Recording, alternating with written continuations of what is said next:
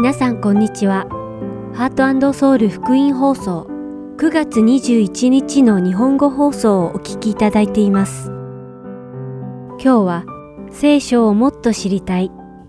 行動書簡を読むそして神様のご性質をお届けします。では聖書をもっと知りたいをお聞きください。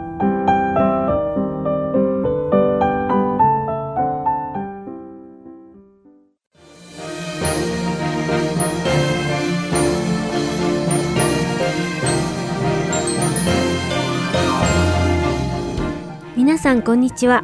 聖書をもっと知りたいのお時間です。お相手はダイヤモンド優子です。皆さんは今週も神様の御言葉と共にあり、神様を賛美する一週間をお過ごしになられたでしょうか。では早速今日の質問を聞いてみましょう。聖書には神様がすべての罪を許し忘れてくださると書かれています。ではなぜ私たちは日々悔い改めのお祈りをする必要があるのでしょうか今日は悔い改めに関する質問です。神様は私たちの罪をすべて許され、また神様は許した罪を忘れてくださるともおっしゃったのに、なぜ私たちは罪の許しを求めて祈るのでしょうかという質問です。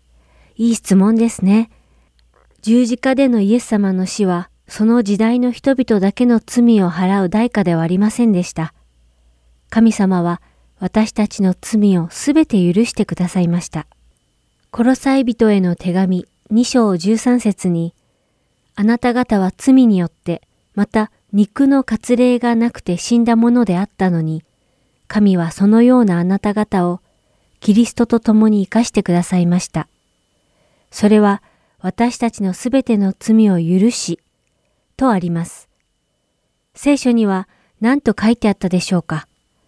罪の中で死んでいた私たちはイエス様と共に生かされてすべての罪を許されましたとあります。つまり十字架でのイエス様の死を通して私たちのすべての罪は許されたのです。ではなぜ私たちは毎日許しを求め祈らなくてはならないのでしょうか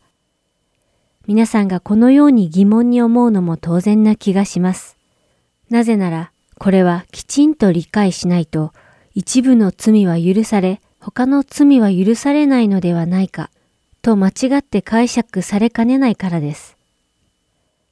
では、すべての罪が許された私たちが、なぜ罪を悔い改める必要があるのか考えてみましょう。それにはまず、悔い改めとは何か、を考える必要があります。通常、悔い改めというと、自分が犯した罪の許しを求めることだと解釈されることが多いようです。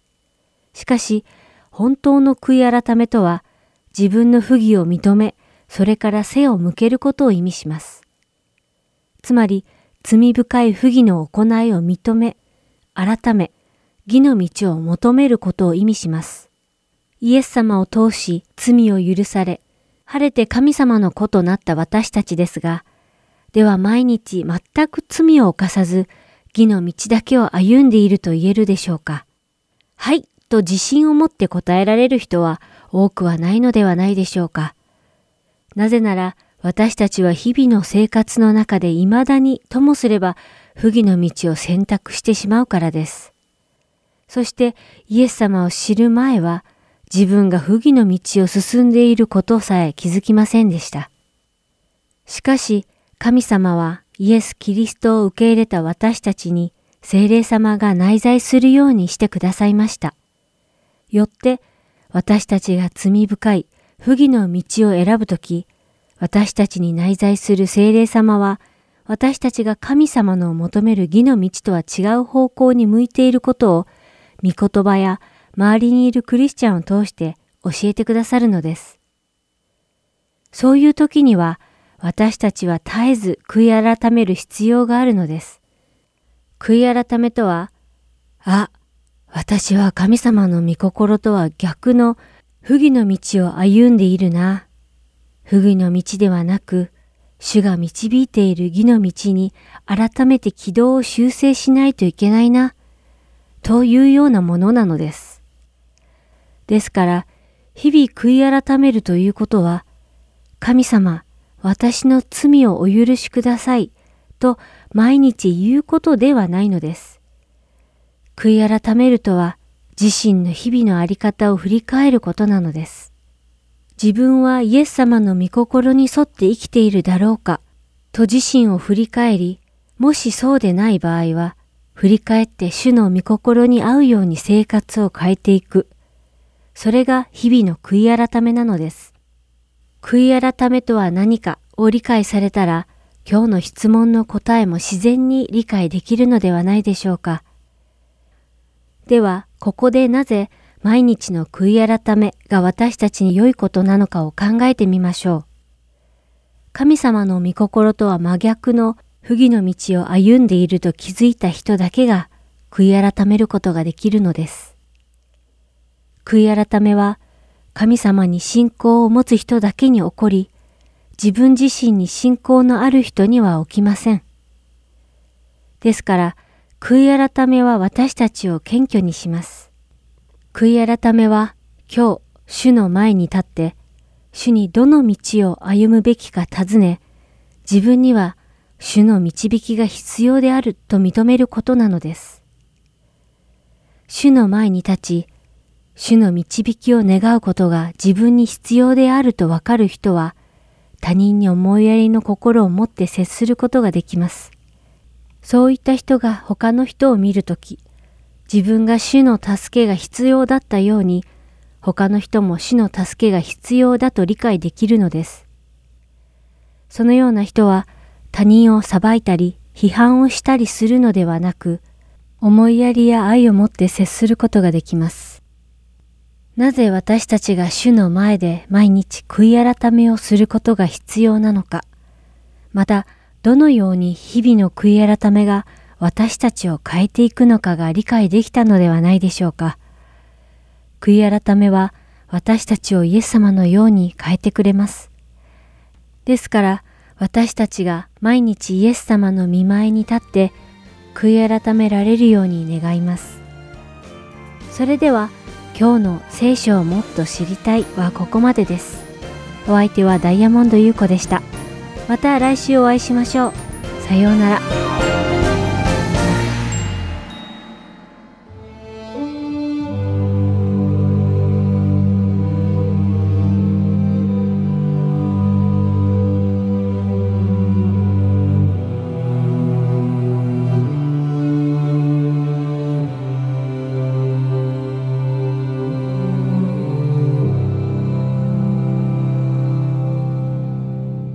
我三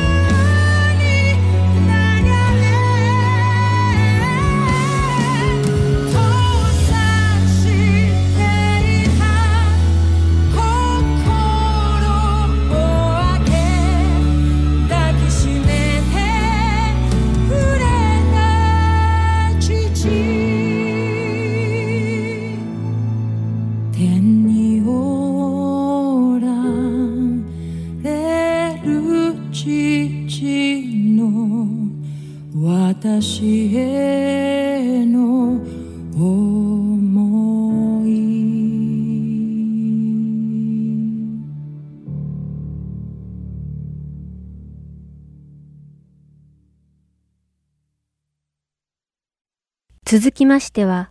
行動書簡を読むをお聞きください。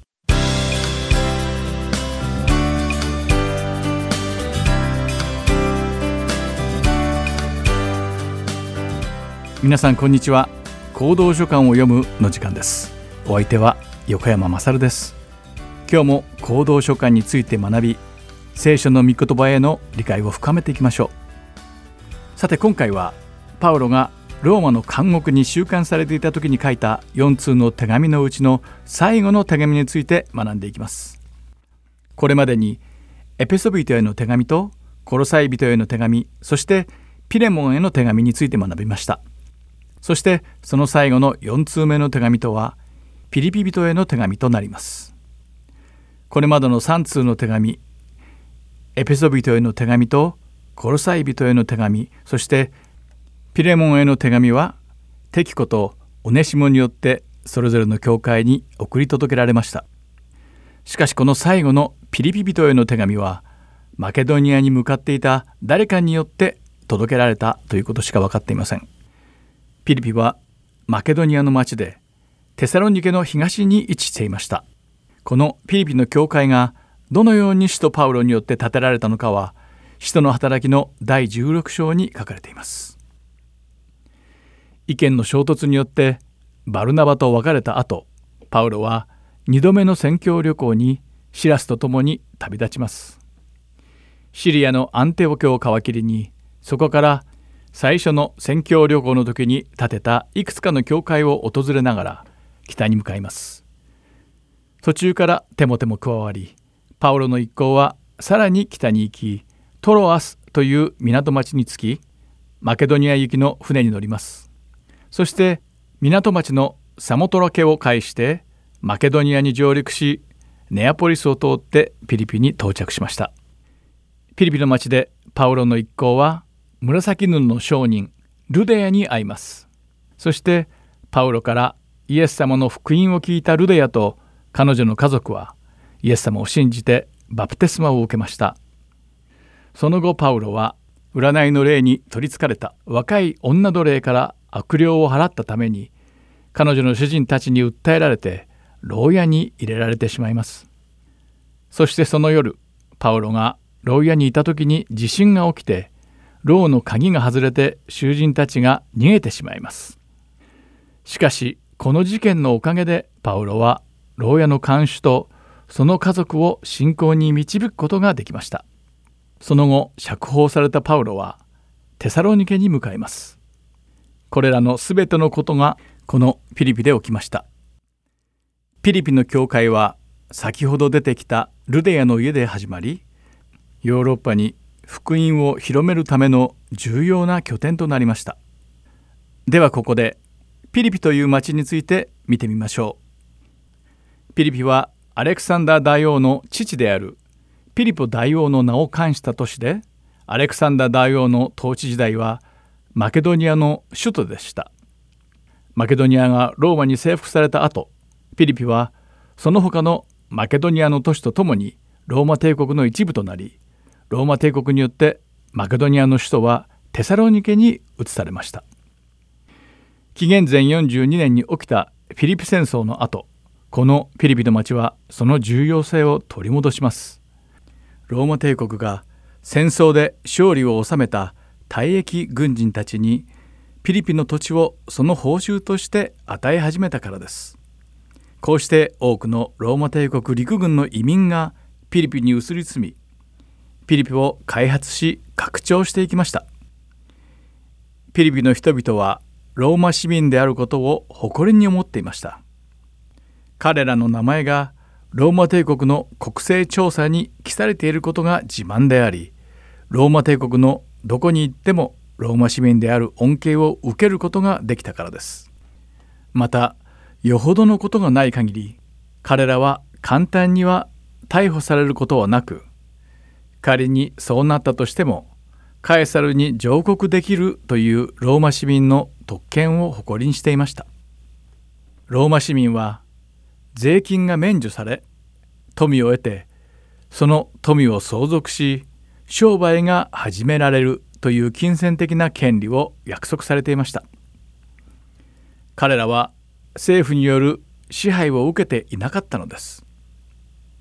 またローマ帝国の法律に謳われていたいくつもの政治的な恩恵を受けることができました。ローマ市民の恩恵を満喫しまたローマ市民であることを誇示するためにピリピの人々はローマ人のような服装をしていました。またピリピはとても裕福な町でした。金や銀の鉱山がありそれだけで年間に1,000タラントを超える収益がありました。またこの町は有名な医学大学を要していました。ルカの福音書を書いたルカは医者であり実はこのフィリピンの出身でした。この町の人口のほとんどはギリシャ人であり残りの数パーセントはローマ人とユダヤ人そしてアジア人でした。またこの町にはいくつもの哲学や宗教や迷信が混在していました。公用語はラテン語でしたが人口のほとんどがギリシャ人であったため生活様式はギリシャのものでした。ピリピにはほんの少ししかユダヤ人は住んでおらずユダヤ教の街道を建てるには十分ではありませんでした。またユダヤ人の宗教や生活様式がピリピのそれとは違っていたのでユダヤ人たちはあまり好かれてはいませんでした。さてここまでお話ししたピリピの土地柄や文化的背景を踏まえてピリピの教会について見てみましょう。ピリピ人への手紙には幾人かの教会員の名前が出てきます。エパフロデトユーオデヤそしてスントゲとクレメンスです。聖書学者たちはこれらの名前は全て違法人のものであるためピリピの教会の大半は違法人によって占められていたことの証拠であると言っています。そしてこれは他のどの教会とも異なっています。この教会はパウロ一行がピリピに来て紫布の商人だったルデアに福音を説き占いをしていた若い女奴隷の悪霊を払い監獄の看守とその家族にバプテスマを受けさせた時に始まったものなのです。彼らはクリスチャンになった後マケドニアで最初の教会となったルデーの家で礼拝を始めました。この教会の始まりはごく少人数でしたが彼らは主にとても熱心に仕えキリストにある兄弟姉妹に惜しみなく奉仕していました。またパウロとの関係も良好に保っていました。彼らは困難な状況にもかかわらずパウロの宣教活動を援助するために幾度も献金を送りました。またその後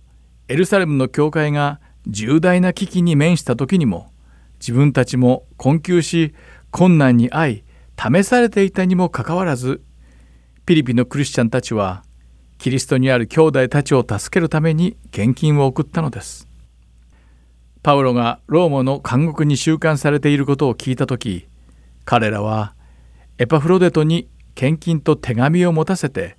パウロに会いに行かせます。何とかしてパウロを助けたかったからです。しかしエパフロデトはローマに行く途中あるいはローマに着いた直後に重い病気にかかってしまい死にかけてしまいます。パウロがエパフロデトに牢屋で会った時の喜びはひとしおでした。そしてピリピンの教会の愛によって一方ならず慰めを受けたのです。またエパフロデトからフィリピンの教会の状況を聞きました。パウロは病気のエパフロデトをピリピに送り返すことにしました。その時エパフロデトが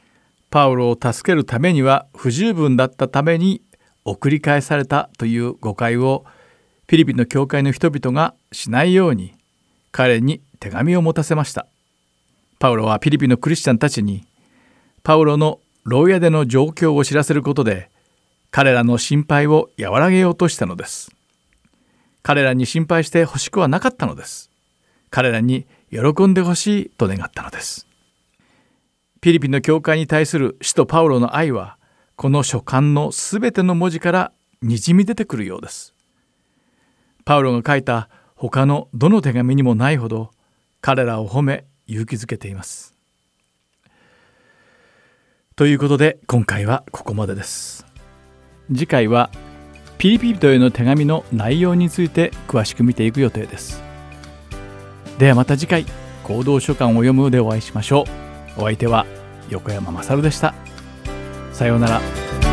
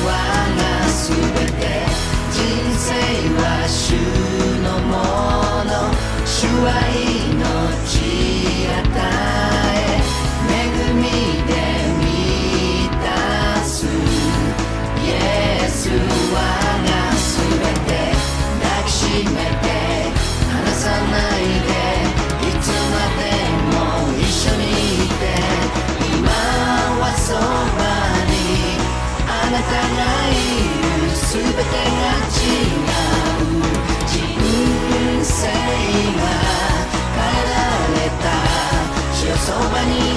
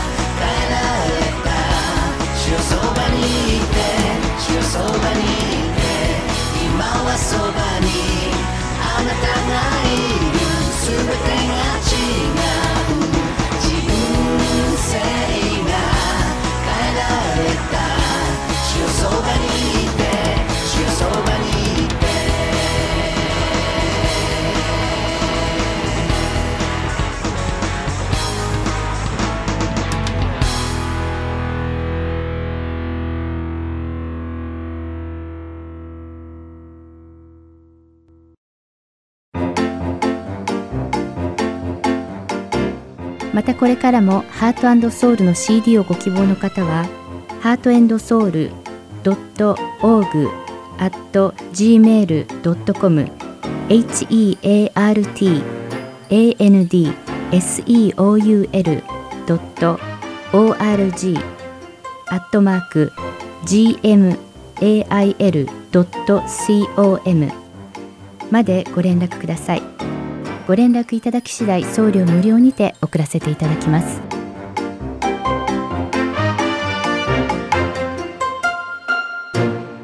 次は神様のご性質をお聞きください。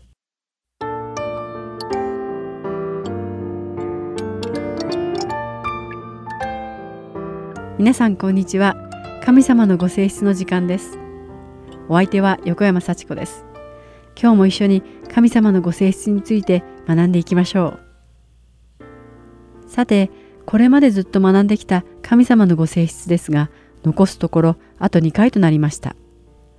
そして今回私たちが学ぶのは神様が私たちと分かち合ってくださっている伝達可能なご性質の最後である御霊です。神様は霊であられることを知っておくことはとても重要です。それは神様は物理的な肉体を持っておられないということなのです。この神様のご性質の最初の頃の回で神様は三位一体であるということを学びました。父なる神様、御子である神様のイエス様、そして精霊としての神様についてそれぞれは別の存在であるけれど合わせて一人の神様であると学びましたそしてそれぞれは物理的な肉体を持っておらず皆御霊であるとも学びました。イエス様はヨハネの福音書の第4章の24節で神は霊ですから神を礼拝する者は霊と誠によって礼拝しなければなりません。と言われています。聖書が神様の御顔や御手や体の動きについて書かれている場合は必ず私たちが理解できまた身近に思えるように私たちの体に見立てて説明がなされています。例えばエレミア書の第44章では神様はエレミアを通してエルサレムが破壊された後エジプトに逃げ延びようとしているユダのためにお話しされています。そして11節で神様は、それゆえイスラエルの神、万軍の主はこう仰せられる。見よ、私は私の顔をあなた方から背けて、災いを下し、ユダのすべての民を立ち滅ぼそう。とおっしゃっています。また、使徒の働きの第7章で、ステファノが議会において論議を終え、人々がステファノの言ったことに腹を立てていた場面の後に、55節と56節で、ルカは、しかし精霊に満たされていたステパノは天を見つめ神の栄光と神の右に立っておられるイエスとを見てこう言った。見なさい。天が開けて人の子が神の右に立っておられるのが見えます。と書いています。旧約聖書ではある仕事をさせるために神様の御霊が人々に下ったことが書かれています。民数記の第11章でモーセが難民となってしまったイスラエルの民を裁くために助けが必要となった時に主は16節から17節で主はモーセに仰せられた。イスラエルの長老たちのうちからあなた方がよく知っている民の長老でその司である者70人を私のために集め彼らを会見の天幕に連れてきてそこであなたのそばに立たせよ。私は降りて行って、そのところであなたを語り、あなたの上にある霊のいくらかを取って彼らの上に置こう。それで彼らも民の重荷をあなたと共に負い、あなたはただ一人で追うことがないようになろう。とおっしゃっています。しかし、神様の御霊は人から離れてしまうこともあります。ベッシェバのことで罪を犯して激しい苦悩に苛まれている時にダビデは神様に大声で叫んで訴えています。詩篇の第51編の11節には、私をあなたの見舞いから投げ捨てず、あなたの精霊を私から取り去らないでください。とあります。ダビデは自分の犯した罪が大きかったので、サウルにしたように神様が御霊をダビデから取り去ってしまうのではないか、と恐れたのです。サムエル記第1の第15章23節で、サムエルはサウルに、誠に背くことは占いの罪、従わないことは偶像礼拝の罪だ。あなたが主の言葉を退けたので、主もあなたを多いから退けた。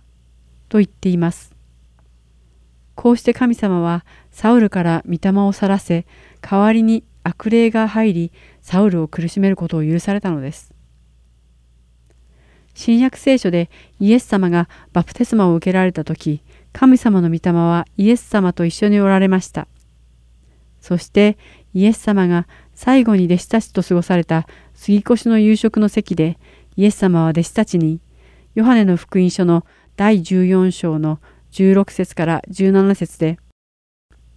私は父にお願いします。そうすれば父はもう一人の助け主をあなた方にお与えになります。その助け主がいつまでもあなた方と共におられるためにです。その方は真理の御霊です。世はその方を受け入れることができません。世はその方を見もせず知りもしないからです。しかしあなた方はその方を知っています。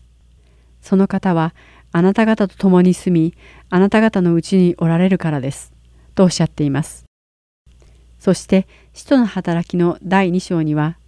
精霊が使徒たちやその他のクリスチャンたちに下られ、彼らが精霊に満たされ、その後もずっと彼らに宿られていたことが書かれています。神様は御霊ですが、私たち人間には肉体と霊とがあります。トニー・エヴァンス博士は、人間の霊的な戦いについて書いた、霊的な戦いの勝利という本の中で、人間の霊について述べています。その部分を要約すると、私たちは肉体であり、霊であり、魂であることを常に忘れてはいけません。救いが来た時、私の中で新しく生まれ変わったのは霊でした。そして私の魂は時間をかけて性別され、少しずつ生まれ変わるプロセスの途中にいます。私の魂とは心であり、意志であり、感情であるため、例えばうつ病にかかって苦しむように歪んでしまうこともあるのです。新しい精霊の働きとは魂に命を送り込むことによっていつしかこの新しい霊が私たちの考え方や感じ方などを支配するようにすることなのです。私の新しく生まれ変わった霊は神様の真理を私の魂に送り込みます。私の魂がそれを受け入れるとき、魂の中に新しい霊が広がってそれを支配し、私の肉体を神様の基準に合わせるように指示するのです。ヤコブの手紙の第1章21節には、ですから、すべての汚れや溢れる悪を捨て去り、心に植え付けられた御言葉を素直に受け入れなさい。御言葉はあなた方の魂を救うことができます。とあります。これこそが私たちの中に宿ってくださる精霊の存在と道からなのです。御言葉を通して知らしめてくださる神様の義は神様の御霊から私の霊に届かなくてはならず私の魂を支配するための糧となります。神様は私たちを霊、魂、そして肉体の順に性別してくださるのです。私たちはパウロがエペソビトへの手紙の第4章の30節で神の精霊を悲しませてはいけません。あなた方は贖いの日のために精霊によって勝因を押されているのです。と述べているように精霊によって封印されているのです。神様は御霊であられます。そして救われた時に私たちの霊は新しく生まれ変わり、正しく生き、性別されるために学び、成長する助けをしてくださる真理の御霊とつながることができるのです。詩篇の第143編の10節でダビデが主に向かって言っている。あなたの御心を行うことを教えてください。あなたこそ私の神であられますから。あなたの慈しみ深い霊が平らな地に私を導いてくださるように。という御言葉を皆さんに残して今回の放送を終わりたいと思います。今回もお付き合いいただきありがとうございました。ではまた次回神様のご性質でお会いしましょう。お相手は横山幸子でした。さようなら。「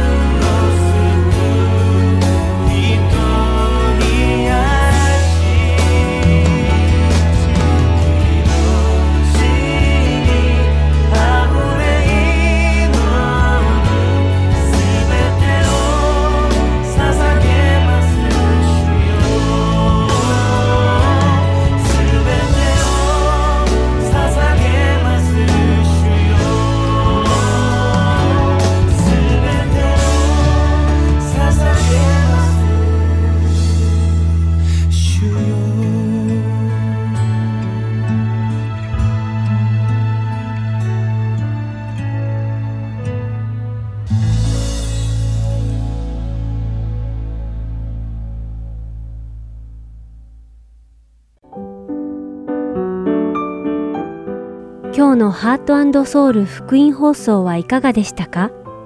最後までお付き合いくださりありがとうございました。また来週お会いしましょう。